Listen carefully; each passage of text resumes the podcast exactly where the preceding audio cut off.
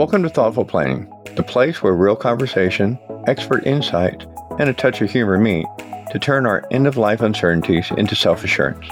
I'm your co host, Santiago, a history buff and a big kid at heart. And I'm Honey, your guide through the intricate dance of planning with care and a whole lot of warmth. Every week, we're here to turn those intimidating are we ready moments into confident everything is under control moments. Today's journey is one you won't want to miss.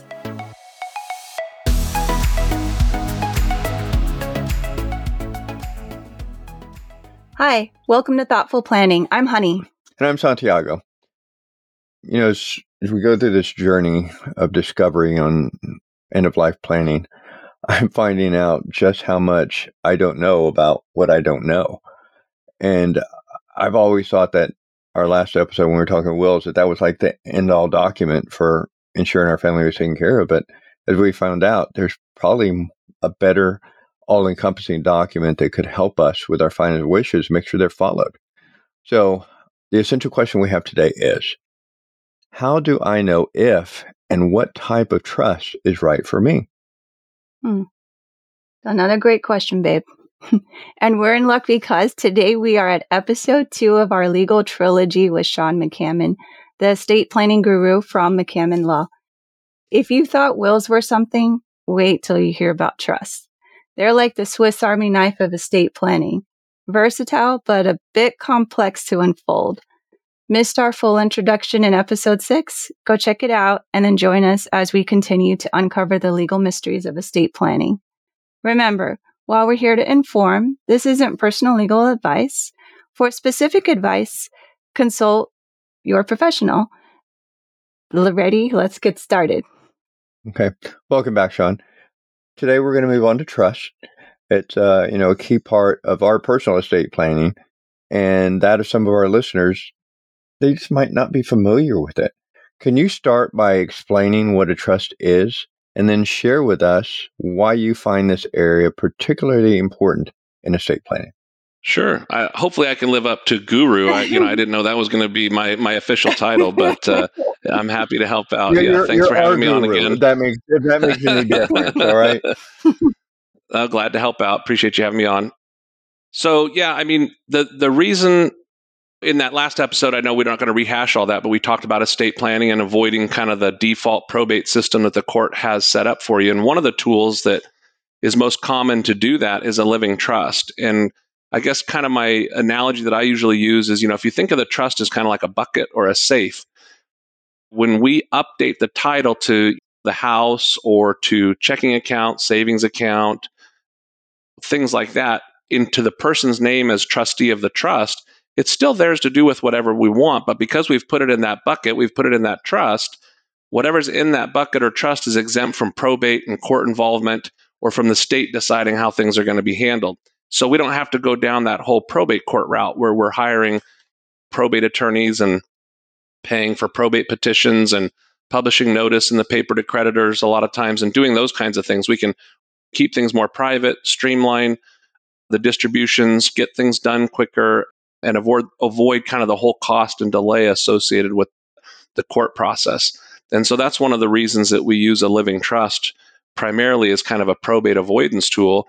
But a trust also, with those assets that are in the trust, the trust also sets up this legal obligation on your trustee, your successor trustee, you might name. It might be a child, it might be you know, another trusted advisor or somebody like that. But it requires them to use all those assets for your care as long as you're alive too so it helps protect you during any period of incapacity as well and so i just feel like when we have a living trust in place we're checking off a lot of those boxes that we want to be able to check off avoiding the state's default rules keeping the state out of things making things easy and as cost effective as possible for our heirs they're going to have enough to deal with as mm-hmm. it is right we want to make things as simple as possible or protecting assets for kids, things like that. We can just do all of that within that one instrument. And so we're really accomplishing a lot by doing that kind of planning, I think. Mm-hmm. Okay. That's what I really liked about it is one of the things I told my husband when we started all this is I want to make this as simple and easy as possible for our kids or each other, whoever goes first. Like, I want to make this as easy as possible. And so I thought when we met you that this was the route to go. Yeah, and that's one thing a lot of people don't think of too. A lot of times, like you're saying, they're thinking about, you know, well, when we're gone and our kids get this, and sometimes they forget that first step. What happens when something happens to one of us, right? We want to make things as easy on our surviving spouse as possible too. And instead of forcing them to go through the the probate process and prove up wills at court and, and do all of that that could be necessary, we can help avoid that with the trust planning too and not having to force somebody to make a decision when they might not be in that right state of mind. You know, right now we're thinking mm-hmm. pretty clearly, but when an event happens, you know, like when I had cancer, we were thinking about one thing, and that was just surviving cancer. We didn't think about everything else, and that's where the, the estate or the trust would come in mm-hmm. to play. Could you tell us about the different types of trusts and their purposes? Yeah, I think generally they kind of fall into two categories, which would sort of be like your revocable living trust. Sometimes you'll hear the word revocable trust, living trust, family trust, anything that you kind of retain the right to continue to put assets in or take assets out of or make amendments and changes to over time as family dynamics change or things like that. That's typically referred to as like a living trust. And it's a revocable document, something that you can amend and revoke, change over time. And then, kind of the big picture on the other side is irrevocable trust. That's something that is not going to be easily changed, sometimes not at all, sometimes not without court supervision or intervention. And there are reasons that you might set up an irrevocable trust. It might be for some tax planning purposes or charitable trust planning or special needs trust planning. And maybe we'll get into some of those, but those would be set up so that they're not easily changed. They set assets aside that trust gets its own tax ID number, has its own tax return requirement, and there's benefits to using that. But typically, for most people, you know, 90% of the clients that I have come in, they're needing to be set up with that revocable living trust that they can continue to keep updated over time. If they sell a home and acquire a new home, they still keep it in the trust and they still have the flexibility to continue just managing everything like they have been up until that point in time. And so, from a day to day perspective, not much changes. And that's usually what we're talking about for the majority of our clients, you know, but like I said there are other trust planning tools that can be used for other specific reasons. I just want to circle back quick when you were talking about let's say you purchase a new home or you get rid of the uh, like you sell a home. I remember that was one of my concerns. I was thinking, man, if we add another property, do something like that, that means we're going to have to start all over in the process. But then that's when you reassured me that no, if you make sure and put it in the name of the trust, then it goes in there. Yeah, I'll just give you like a simple example. You know, we are talking about the trust kind of being like a bucket. So, like when I have a couple, you know, like yourselves or anybody else, they own a home. As part of finishing that trust, and this is really almost as important as having the trust, you got to make sure you fund the trust. That just means you put the mm-hmm. assets in there, right? Because the trust only governs the assets that are inside the trust or in the trust name. So, you know, I'll record a deed to help transfer the property, the primary residence from them individually to them as trustees. Like I said, it's still theirs to do what they what they want. But if they sell that property and they buy another one, they just have to make sure when they take title to the new one, it's in the name of the trust. That puts it right back in that bucket and everything is still covered. And so whatever it says to do with those assets, it's still still in place. So you're still still squared away. And as you acquire other assets, let's say you just open up a new bank account, same kind of thing. You just want to make sure you open up that new account, you know, in your names as trustees of the trust. That way it, it's automatically put right in that bucket and you're all set to go. Now, the one kind of caveat to that is because uh, sometimes I have clients do this, you know, where they say, I want the account at this bank to go to this person, and we list the account information. Well, if you close that account and you open a new account that you want to go to somebody, we might have to amend the trust to reflect the fact that we actually closed that account and we set up a new account just to make sure that everything's squared away. But generally mm-hmm. speaking, if you kind of have the trust set up where it basically says, you know, I want my assets to go to my kids, as long as the assets are in the name of the trust, you know, we might not even have to do any kind of an amendment with the trust itself. Okay. Sorry, Keep I still want to circle back on this because one thing I remember when I went after we got all of our paperwork done, we went into your office and got the binder. There's post-its that we were that were put on different pages to help us remember like you need to fund the trust. One thing I want to say is I really like the part where you handled the property portion for us Mhm. We didn't have to deal with that. And so that to me made a world of difference. Yeah. now there are other things yes, I still have to do or we have to do to fund the trust, like you said, but I like also how you laid it out for us and you had the post-it notes. Do this, do this, do this. So I guess what I'm saying to our listeners is when you're out there looking, interviewing attorneys, ask them what their process is to help you through this. And also, I know I ask a lot of questions. You can ask Shawn. I remember. He's laughing. A couple. That's okay. He's very generous with giving me answers to my questions. So I just want to make sure and prepare our listeners. If you're out there shopping for an attorney, you know, interviewing for an attorney, you know, I hope you find that one that that's like Shawn. Yeah, well, I appreciate that. Thank you very much. And it, it- to just highlight with the point that you're driving home there, when you're talking about doing a trust, it's really a twofold event, right? It's getting the trust and then it's getting those assets in the trust. Because if you don't get any of the assets in the trust, what do you still have? You still have a probate issue hanging out there. The whole point of doing the living trust was to avoid court involvement in probate. And so you've got to get those assets actually updated in the name of the trust. And that's just as important as getting the trust itself if you're going to go down that road. Mm-hmm.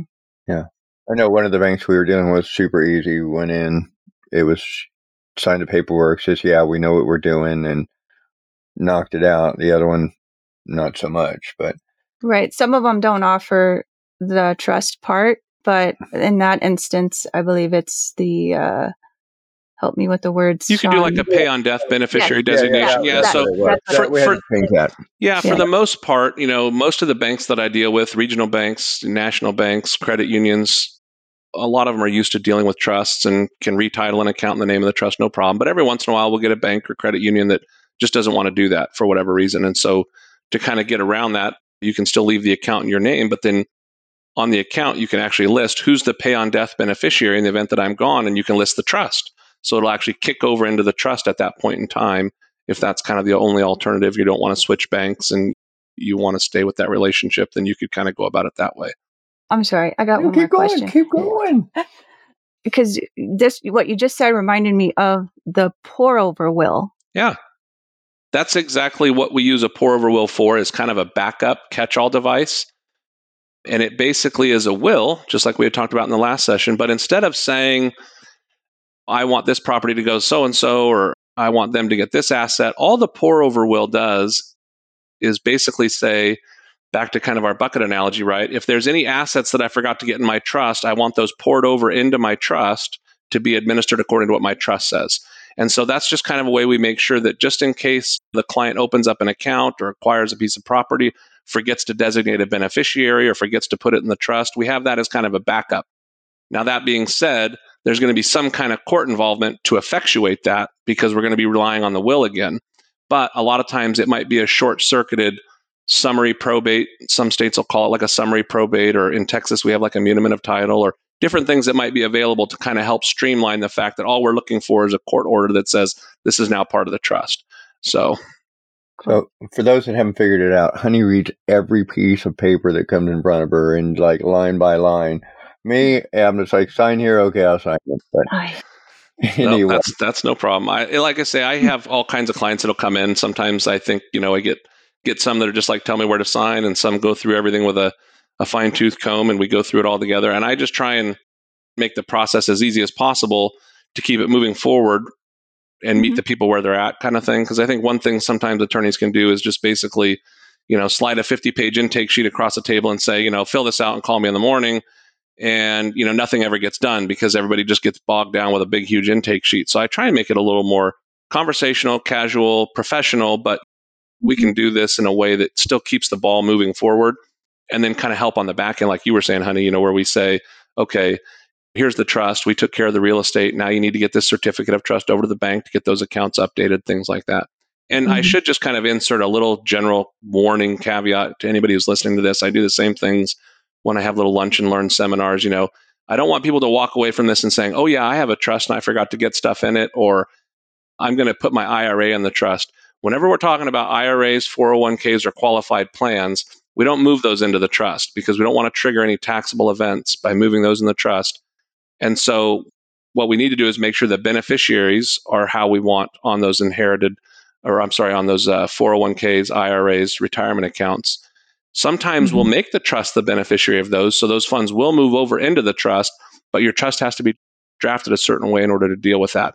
So I just like to caution people don't finish up with the podcast or leave the video and say, mm-hmm. oh, I'm going to move this into my trust when you're talking about an IRA or 401k or qualified account.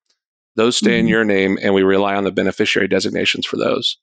And that's where it's good to get some professional help, especially if you've got mm-hmm. retirement accounts, qualified accounts, and things like that. You want to make sure that all the pieces are moving together, working together, and that you're not doing something to inadvertently kind of mess up that puzzle.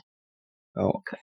So with that, and talking about taxes and stuff, we've got a situation or a question. It was a situation from one of our, our listeners. And again, I know that the advice that you're going to give when you're talking about this is relative to Texas or maybe even California, but just so they have an idea of where they need to go. So the first situation is this listener said they have a family member that's disabled or is on disability and they'd like to leave the estate to them, but they don't want them to lose their disability or run into any other unforeseen financial issues, taxes, and all that stuff because of what they left them. What would be the best legal approach in your opinion? Yep, I think I see that fairly regularly where a client will come in and maybe they have a child that's on Medicaid or, you know, somebody's got different health issues or been in an accident or whatever the case might be. They're receiving some kind of state assistance. And if they were to receive any kind of inheritance, you know, the threshold is so low as to what will disqualify you from receiving those benefits that even a small inheritance will take you off of that that state assistance. And then you have to spend all that down on your care and then you have to spend a year reapplying to get it all back to get your benefits back and so the main tool for kind of avoiding that like what we do when we're doing living trust drafting for people is we will include kind of a backup special needs trust in the trust itself so that if any of the beneficiaries that you've named in your trust actually down the road end up being on some kind of means tested program their share could stay in your trust for example and be distributed a little bit at a time to supplement their needs without ever being a countable resource of theirs and knocking them off whatever program they may be on. So that's sort of like a standby special needs trust that's built into our general living trust. Sometimes we'll have clients who, you know, they've got maybe a child, a parent, a sibling, whoever, who's going to be on some kind of program like that, and they already have money they want to give and fund for their care. And sometimes we'll establish a whole separate standalone special needs trust, an irrevocable trust, kind of like what we were talking about, so that we can set this money aside and protect it for the benefit of that person without it being a accountable resource of theirs. And other people can know they can contribute to it and that it can't be changed. It's for the benefit of that person. And so sometimes we'll also do that type of planning kind of separate and apart from your own individual living trust. But through either of those vehicles, we should be able to accomplish the planning that will take care of this specific concern. Okay. Wow. Thank, you. Thank you. you. All right. I got another question from a listener. So, as a small business owner, what considerations and legal steps should she take if she wishes to leave her business to her young children or a family member? What are the best practices for ensuring a smooth transition of ownership and management? And how can she prepare her business now for this future change? And then additionally, what implications might this have for her estate plan and for the future financial security of her children or family members who inherit the business? So you could probably have a podcast on that question alone know, in, in, in, in reality. yeah. And that's okay though. But I guess just generally speaking, you know, because I have clients who come in and they have businesses. One of the things that I think is important is is that and it depends on, you know, how long you've had the business and how old the kids are, children are, things like that. But a lot of times you will see the business doesn't succeed when the baton is passed. And that's because the kids were not involved at all earlier on. So, you know, one of the things I usually recommend is, you know, is there something we can do to encourage some participation from the next generation so that this entity has a better chance of succeeding? You know, what can we do in that regard? And so that opens up a discussion with the client on what we might want to do. And if it's a sole proprietorship, should we look at maybe like an LLC or a corporation so we can bring them in as some minority shareholders or minority interest owners and and they've got a little skin in the game and so they're invested in it and they want to contribute and participate and so those types of conversations are worth having when you're a business owner and you want to make sure you're getting it to the next generation in a successful smooth transition. Another part of that though too is kind of back to our discussion about probate where when you have a will in place or you have nothing in place and everything's going to kind of go through that court process where we we're talking about the big issue with that related to business owners that I see is the time delay because there's no immediate succession of ownership or authority for dealing with business assets and receivables and contracts and and things like that. It can take time to get somebody appointed as the executor or the administrator to handle the estate and deal with those types of assets. So a lot of times when I have clients with businesses, one of the things I'm talking to them about is, hey, we might want to look at trust planning so we can have a living trust in place. We can assign your membership interest in your LLC to the trust, or we can set things up to where we can more quickly deal with that transition so that we don't just leave things hanging out to dry and all of a sudden stuff starts falling apart because there could be a lot of pending contracts or money that needs to be collected or things like that. So we want to get somebody in place that can deal with that right away. And so having the planning in place ahead of time will help circumvent the issues that can be created from having to go through the court process, the probate process, things like that. So it's kind of a combination, you know, having those entities in place like LLCs and corporations to help with maybe some asset and tax planning, having your will and trust in place so you can avoid probate or court involvement perhaps, but then just the practical aspect of maybe you need to get them a little bit involved as you get closer to making that baton pass so that they know what's going on and they can help ensure the success of the entity moving forward. So I know that was kind of a big question. Mm-hmm. It, there was really a lot to cover, but I hope that kind of gives some insight and feedback into the things that I'd be thinking about if I was in that position. Yeah. I mean, even like here in Boerne where we live, when we were talking to different people, there's some of these businesses that have been around since the 1800s, you know, and just ensuring that that smooth handover occurs is important to the family just to continue and the community also. Yep.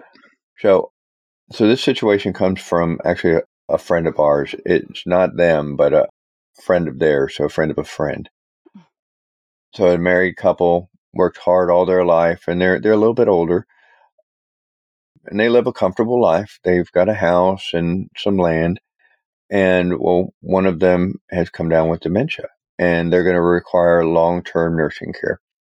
So as the processes increase, the medical expenses have increased, and they're finding themselves in a position where they're going to dwindle down their savings, and then they're possibly going to have to sell their house and do this other stuff just to take care of one of the two, you know, in the in this marriage. So they were wondering, is there any strategies that they can take so that they can get assistance from the government but not lose their home. Like they were thinking maybe transfer the stuff to their children now and stuff like that. So yeah, so there's a lot that goes into this question, you know, because you're talking about Medicaid planning and trust planning and whether it's a blended family and the issues that that might implicate when you start moving assets around, things like that. And, you know, like I said, I do estate planning, but there's even kind of a more specialized subset where attorneys focus specifically on Medicaid planning. So there's kind of a group of elder law attorneys. Typically, you'll hear like people in my position, like I, I, will often call myself an estate planning attorney. But then if I have somebody who's solely focused on Medicaid qualification, planning, spending assets down, setting up trusts in order to move assets out of their name, a lot of times I'll actually refer them to a specific elder law attorney or Medicaid planning attorney who can focus on these kinds of issues because there are some tools that you can use because in order to qualify for Medicaid and things like that, you're only allowed so much money in the bank and you know so many assets and things like that. So there can be some trust that gets set up that help deal with the income and assets from kind of a qualification standpoint, and then also to protect those assets when the person passes away. You know, Medicaid doesn't try and claw everything back and recover against the estate. So there are some tools that can be used. A lot of times I'll refer those clients to a specific elder law attorney or, or Medicaid attorney who can help do that because one part of that is setting it up, and another part is really kind of helping to hold their hand after the fact and making sure that they're managing those trust property to not violate any of the rules. So, you know, there's kind of a certain set of staff members that you need in order to kind of do that sort of management on behalf of the clients. And so certain offices are set up to really kind of do that kind of thing. The one thing I guess I would kind of caution against just generally, or at least some things to be aware of, is, you know, because I hear this comment too, like, I'll just transfer the property to my son. So a couple things is that, you know, Medicaid has a look back window. So when you transfer something, they get to look back, and it's a state by state thing, but the general rule is 60 months, five years.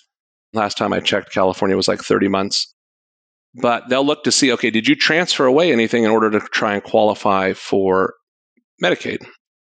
And if you did, they get to take that into account and they'll run a formula to see if you have any kind of penalty period, that kind of thing. So you need to be aware of the fact that just giving it away isn't the be all and end all to satisfying or fixing the problem.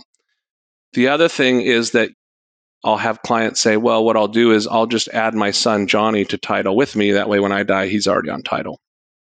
The other thing I kind of caution people about in that regard is remember that when you add somebody to title, if Johnny gets in an auto accident or gets a divorce or something like that, potentially you've just added his liabilities or his creditors to your home.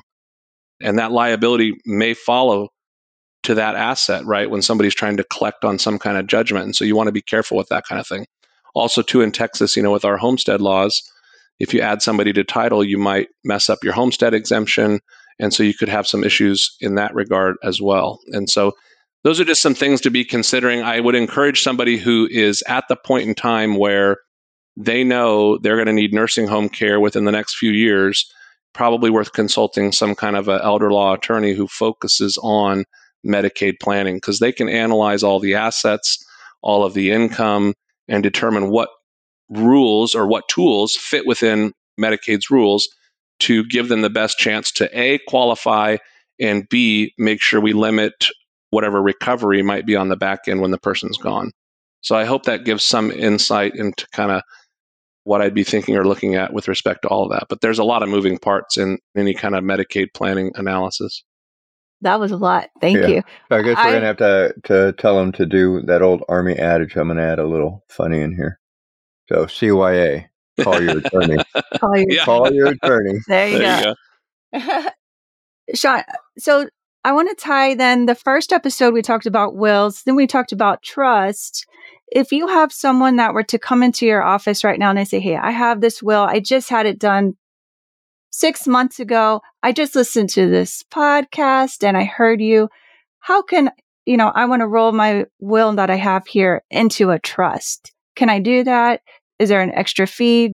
Do you mix things like that or do you like to start packages, your own packages? Well, if you had an existing will that said, you know, I want this person to be executor and I want this asset to go to this person, this asset to go to that person, and I want this other thing to go to another person. Kind of the traditional will that you'd have in place. If you were going to come in and get a trust put in place, remember we would do the trust planning, but the trust is going to be the document that just governs all of that and says who's going to get what. And we would actually prepare a new pour over will, like we talked about, that basically says, I hereby revoke any previous wills. We want to get rid of that one that's out there that says who's going to get what, because we don't want to rely on that anymore. We just want to have that backup will that says anything I own that I forgot to get in my trust, I want it in my trust. And then the trust really outlines who's going to be getting what. So you would be kind of starting over in that sense because you're not really rolling anything over. You're you're starting with a living trust. You're going to get assets in that trust, and then you're going to have a new will that gets rid of the old one and says, you know, if there's anything I didn't get in my trust, I want to go in my trust. So, yeah, I kind of hope that answers that question there. It does. And I, I have another question in terms of budget. So if someone is wondering, well, what's the budget like to get a trust? Do you have a like a suggested budget you would Yeah, I mean, I think?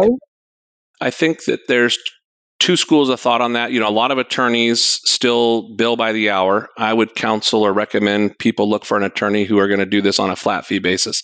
If you do enough of these, you know, estate planning packages like I do, you know what they're going to cost you. You know, you know what it's going to cost to record deeds. You know what it's going to cost to help somebody get some of the accounts funded. You know what it's going to cost to prepare all the documents. And so you should be talking to somebody who can say up front, after talking to you and seeing, you know, okay, so you've got, you know, three different properties or you've got two properties in a business or whatever their assets and family dynamics are. Okay, so this is the plan you need. This is the flat fee for doing that. An attorney should be able to tell you that up front, just like I do with all of my consultations mm-hmm. when clients come in. I let them know exactly what it's going to be up front. And so I would encourage people to look for a flat fee attorney as opposed to somebody who's doing it by the hour. And then, like I've told you or my other clients, you know, then too, it's kind of a win win because I don't have to track every minute of my life when a client emails me and I respond, right, honey? So I can, mm-hmm. I can get those, I can get those emails, I can get those emails and then respond, you know, and it, and I don't have to track my time and the, and the client doesn't have to worry about emailing me to ask me those kinds of questions. So that's why I like kind of that flat fee approach, which is what we do and it'll kind of just range you know if we're if we're going to do like a will based package for somebody you know i think if you're going to go see an attorney you could expect to pay $1500 for a married couple to do wills and powers of attorney. You know if you're going to do trusts you could basically almost double that and depending on how sophisticated the trust planning may be or how many assets have to get put in the trust how many deeds have to get recorded or whether we're doing any of that special needs trust planning you know for special needs beneficiaries or things like that that price range can kind of depend on the person that you're dealing with. But I think the key is going to somebody who's going to give you a flat quote of what that's going to charge front to end, all in total, so you know exactly what that is.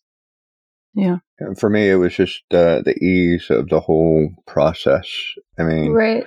That that's what really you, you made. Know, yeah, yeah, you made the process easy. You you gave us step one well we well first it was the lunch and learn right yeah. you know and then from there it was you know hey sign up and come talk to me come meet me and that's when i brought this guy with me and he's how, how good was the food he's still mad because i yeah, didn't bring yeah. him food but anyway yeah i think you know and a little bit kind of just building on what we were just talking about too is you know going to a flat fee mm-hmm. attorney is going to do that making sure that the person's going to help handle some of that mm-hmm. back end work like we were talking about so that you don't just have somebody say, you know, here's your trust and good luck right. now, but get those assets in there, get things funded. And I think what happens a lot of times, you know, at least what my experience has shown, you know, is that you'll see a lot of attorneys who, you know, I mean, maybe it's like an oil and gas attorney and their website says they do wills, or you'll see a family law attorney or a corporate attorney and they say they do wills. And they really don't focus on estate planning per se everybody just kind of gets a cookie cutter will if they do that a lot of times based on some of what I've seen. Not everybody. This is just kind of general speak. And I'm not speaking negative about anybody that offers a will for their clients, but I'm just saying I've done a lot of it, experienced a lot of it through both the probate process or the trust administration process or, you know, getting things set up for clients. And this is really all I kind of focus on. And so I think it's good for somebody to try and find somebody who focuses on the estate planning component because mm-hmm they're so used to dealing with all this, the process becomes a little bit easier. Their office is set up to deal with the estate planning process. They're used to doing things on flat fees. And there's already enough hurdles to getting this done. We need to make the process as easy as possible so that people can actually get it checked off their to do list. So I hope that made sense. Yes. It does. And again, thank um, you, Shawn, for mm-hmm.